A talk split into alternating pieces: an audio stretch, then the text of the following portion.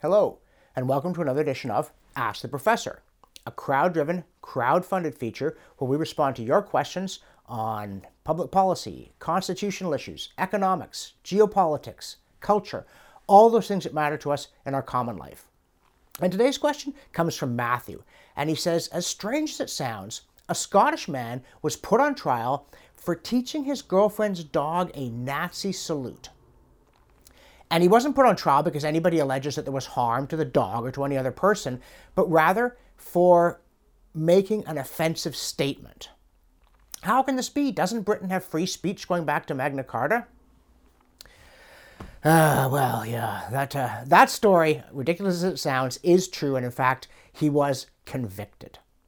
I don't know that he actually taught the dog the salute. I think it simply had a habit of reacting in a certain way if you spoke to it and moved in a certain way, and he found that it didn't matter what you said, and it would stick its paw out. So he said, Heil Hitler, or something like that, and it stuck its paw out. But yes, he was in fact convicted of being offensive. How can this be when Britain has free speech going back to Magna Carta? And the sad truth is that in Britain, as in Canada, the rights that we were guaranteed 800 years ago have been eroded quite sharply over the last century, and particularly over the last 50 or so years. People have gotten very progressive and they've decided that if things are old, they're bad, and that includes individual rights. They stand in the way of achieving the good society. And let me say here that I think the main reason this happened is the belated discovery in the 1960s of racial injustice in the Western world. People said, well, you just can't let uh, people go around being bigoted. They'll be incredibly mean to blacks and women and homosexuals, and you gradually get this longer list of people who seem to have been marginalized, excluded, and mistreated through history. Now, I think that's a misreading of history, and I think it for this very simple reason. Mistreatment of blacks in the United States was, and in fact had to be, put into law to make it effective. First, you had racial slavery enforced by the state, and then you had segregation enforced by the state. If there weren't laws segregating, then at the margins, the system would have gradually dissolved and broken down. And that certainly was the view of the bigots because they insisted on the laws. But that's a subject for another day.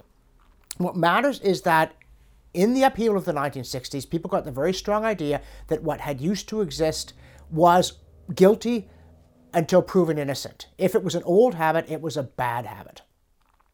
And that included this protection of things like free speech. Oh no, you can't use free speech if you're going to insult somebody. You might call them, well, you know the word, and I won't say it. But of course, the doctrine, even free speech in its pure form, did allow that there were things called fighting words that created a clear and present danger of a conflict because they were so offensive, and those were never permitted, like shouting fire in a crowded theater. You could debate in the abstract the fitness of doing so, but if you actually did it, you would be creating a situation that was created imminent danger to life and limb without opportunity to correct it through debate, and so you couldn't do it.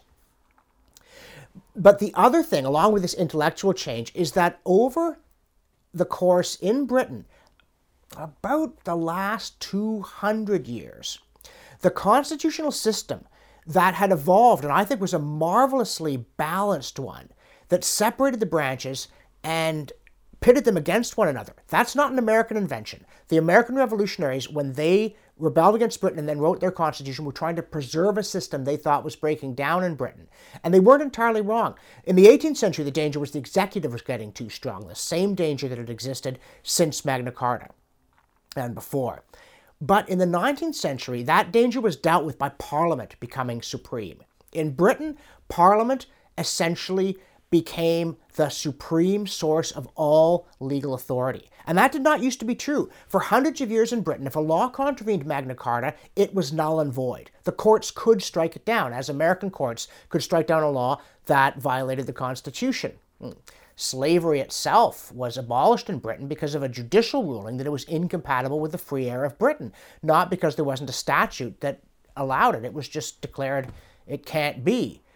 But by the 19th century, that couldn't happen. And it seemed perfectly safe because Parliament was in the hands of the people. It was the one branch that was chosen by the people, and its job for centuries had been to keep the executive from getting out of control. But then it began to occur to ambitious men, and later women, but at this point men, that if they could get control of the legislature, they could control the country because there was no check on the power of the legislature. As Albert Venn Dicey famously quoted, by the end of the 19th century, if Parliament were to declare blue eyed babies illegal, that would be against the law to preserve their lives. And he said, of course, the politicians and the populace would have to go mad before such a law could pass. But in principle, such a law could no longer be unconstitutional in Britain. And what that means, unfortunately, is that a law against free speech in Britain is not unconstitutional either. Parliament, it, well, again, another of, of Dicey's things said Parliament could do anything. No, sorry, John Louis de Lolme said Parliament could do anything but turn a man into a woman. Well, now it can do that too, can't it? So there is no limit on the legal sovereignty of Parliament.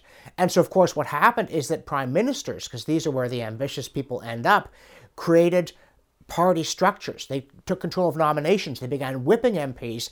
And so instead of trying to break Parliament, now this had been tried in the past including by the Stuarts. They tried to break Parliament and it had broken them. The Hanovers tried to seduce Parliament, but they were a little too vulgar and obvious about it. By the 19th, late 19th century, it got a lot more subtle, but by bringing leading parliamentarians into cabinet, by giving cabinet members perks, extra salary and privileges, by increasing the size of cabinet, and by increasing the power of the whip and central party control of election campaigns, nominations, and everything else, they created a situation in which Parliament's great power was formally intact, as was its prestige, but it was actually at the disposal of the executive. And so now, when the executive decides that you shall not, even in jest, teach a dog a Nazi salute, you can, in fact, be punished for doing it.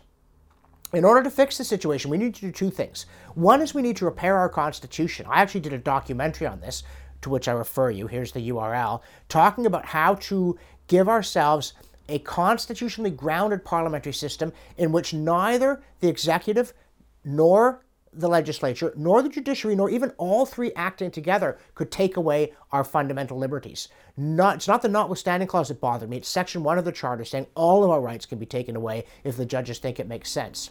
But we also have to get into our minds that individual rights are very important to the flourishing of society and to individuals leading a good life that the solution to evil speech is good speech, the Dracula effect that sunlight destroys evil. That if a man has sincerely taught his dog to do a Nazi salute because he's a Nazi, we should shun him and ridicule his doctrines and expose their vicious foolishness. And if it's just a prank and someone can't take it, they should learn to laugh because we cannot have society run by the most brittle and easily offended and sanctimonious of our members. So we need to repair our institutions, but we've also got to repair our thinking, because otherwise, you are absolutely right that a man in the United Kingdom, despite Magna Carta, can actually be legally punished because he discovered that he could make his dog seem to be saluting Hitler. As if that were a serious threat to our well being, as opposed to the suppression by the state of free speech and a sense of humor.